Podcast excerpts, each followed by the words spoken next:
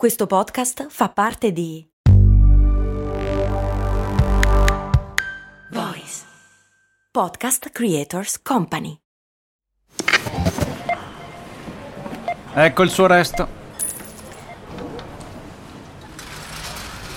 Mm, certo che al giorno d'oggi con un euro non si fa più granché. Beh, lo posso usare per il carrello della spesa. Ma comprare 10 Goliador? Eh no, per quelle servono 2 euro adesso. Ah, beh, allora non mi resta che lanciarlo nella fontana di Trevi ed esprimere un desiderio. Oppure, beh, potrei investire sul mio futuro. Ma un euro? Beh, sì, su Scalable. Scalable, che supporta anche questo ascolto, è un'app che ti mette a disposizione gli strumenti essenziali per costruire una cultura del risparmio. Ti consente di investire in modo flessibile in azioni, ETF e fondi, creando piani di accumulo automatici a partire da un solo euro. Altro che fontana di Trevi. Amplia le tue conoscenze finanziarie e fai crescere i tuoi risparmi nel tempo. Scopri Scalable per i tuoi investimenti. Link in descrizione.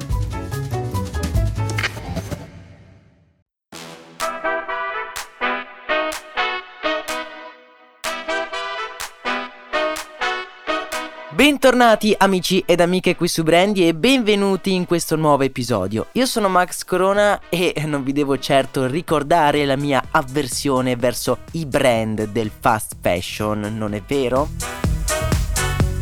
Ho già fatto un episodio intitolato Il fast fashion è il male, beh ve lo lascio in descrizione se ve lo foste persi ma oggi vi voglio parlare di un negozio online che sta spopolando, soprattutto fra i più giovani, e dietro i prezzi sfavillanti e scontatissimi nasconde però degli oscuri segreti. Parliamo di Shane, o come si dovrebbe pronunciare, Shein. Piccolo recap su che cos'è il fast fashion. È una modalità produttiva e di vendita basata sul velocizzare il cambiamento delle tendenze, in modo da vendere sempre nuovi capi, incentivando il consumo e l'acquisto compulsivo. Il fast fashion, ideato da Amashi Ortega, fondatore di Zara, consiste nel cambiare gli abiti nei negozi ogni 2-3 settimane, in modo da dare sempre qualcosa di nuovo alla clientela e sfruttando così non più le due stagioni della moda classica, autunno-inverno e primavera-estate, ma farne anche 100 lo stesso anno. Il fast fashion a mio avviso è un sistema fallimentare sotto innumerevoli punti di vista che ok porta guadagni per le aziende, ma allo stesso tempo crea una quantità incredibile di rifiuti e mina i diritti dei lavoratori. Va da sé che per avere tantissimi capi bisogna mettere in piedi delle economie di scala molto efficienti e poco costose per mantenere così i prezzi bassi. L'astro nascente di questo sistema è Shane, lo chiamiamo così per comodità brand cinese che negli ultimi 4 anni è arrivato alla ribalta usando un approccio completamente online e basato su pubblicità social molto invasive. Tutti noi siamo stati taggati almeno una volta in un post o in una storia di qualche rivenditore di Shane, lo possiamo ammettere. È una cosa interessante come uno shop cinese di bassissima qualità sia arrivato ad essere considerato una valida alternativa anche da clienti molto esigenti come quelli europei e statunitensi, tanto da fatturare qualcosa come 20 miliardi di dollari solo nel 2021. Il vero vantaggio di Shane è la moda in tempo reale, un modello di business che porta il modello del fast fashion all'estremo identificando rapidamente le tendenze della moda e riducendo al minimo i cicli di produzione. Ma come fanno a farlo? Beh, questo viene fatto tramite algoritmi di intelligenza artificiale, analisi di trend e soprattutto una capacità di produzione di nuovi design praticamente istantanea. Un famoso marchio lancia nuovi capi durante una sfilata a Parigi?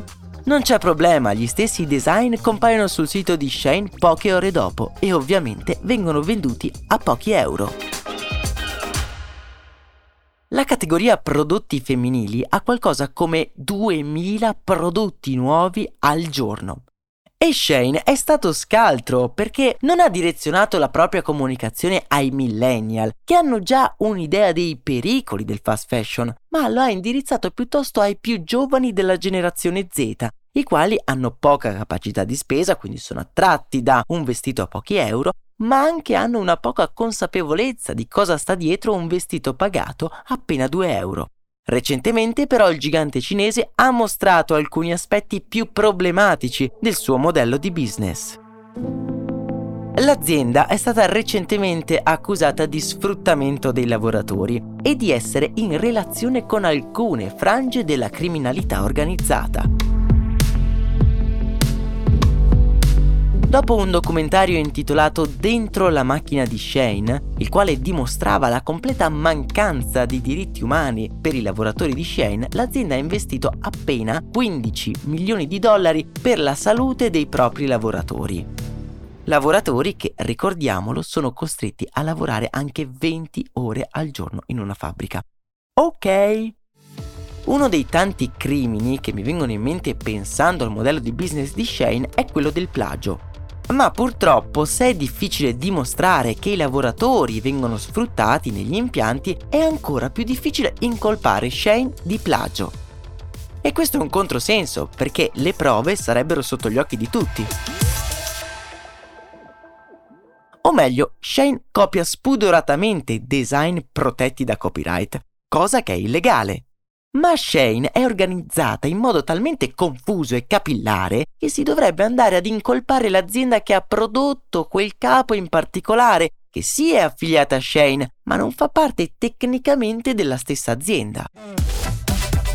A decretare il tutto ancora più inaccettabile c'è stato quest'estate un tentativo di Shane di ripulirsi l'immagine, inviando alcuni influencer pagati da Shane nei loro impianti produttivi, cioè, davvero? Come pensavano di trovarla l'azienda questi influencer?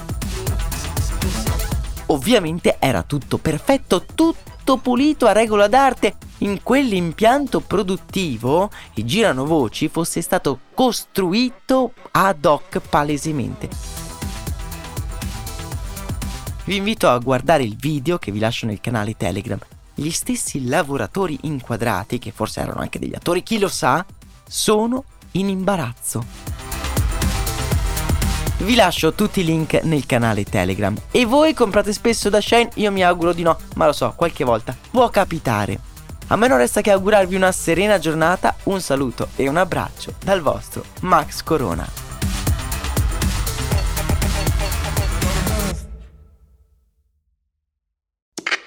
Questo ascolto è supportato da New Balance. Ciao, sono io, Max Corona, e sono davvero onorato di tenervi compagnia con le mie storie nella vostra vita. Spesso quando ci incontriamo mi dite che ascoltate storie di brand mentre correte. È una cosa che mi ha sempre stupito è considerare come la corsa unisca persone completamente diverse tra loro. C'è chi si sta allenando per la prossima maratona e chi è appena riuscito a completare i suoi primi 5 km. Anche io sono un corridore, non ho mai fatto una maratona, ma nelle mie lunghe giornate passate a scrivere questo podcast arriva un certo momento della giornata in cui sento il bisogno di uscire e correre, magari anche per poco, ma ne ho bisogno per alleggerire il cervello e sciacquare via una mente sempre affollata di pensieri. Per essere un corridore non serve fare la maratona, basta solo correre e l'unico modo giusto di correre è il tuo. Vai su newbalance.it slash it slash running per scoprire di più.